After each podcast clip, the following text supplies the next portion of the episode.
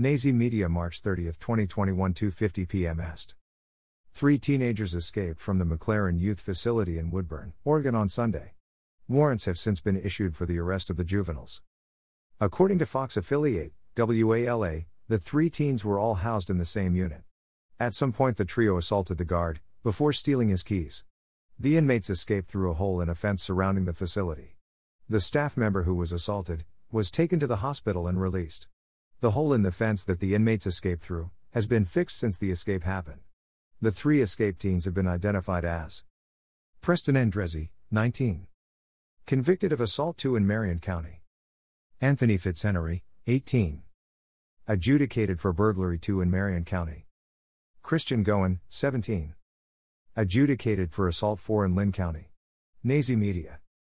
32 year old, Stephen Vogel, from Iowa, was convicted of first degree murder by a jury on Tuesday.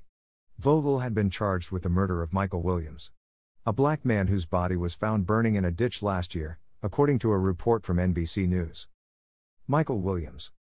Three other people were also charged in the murder of Michael Williams.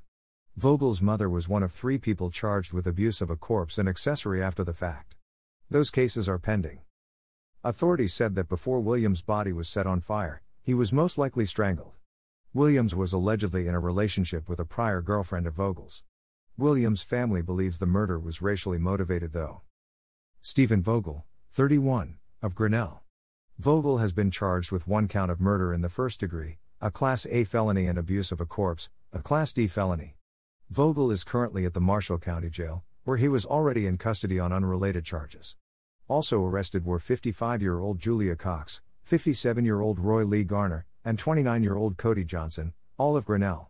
https colon slash slash dps.iowa.gov slash criminal charges announced Grinnell's Michael Williams homicide investigation CR, Iowa Department of Public Safety.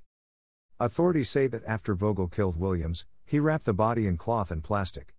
Afterward, he enlisted a few others to help him take the body to a ditch, east of Grinnell.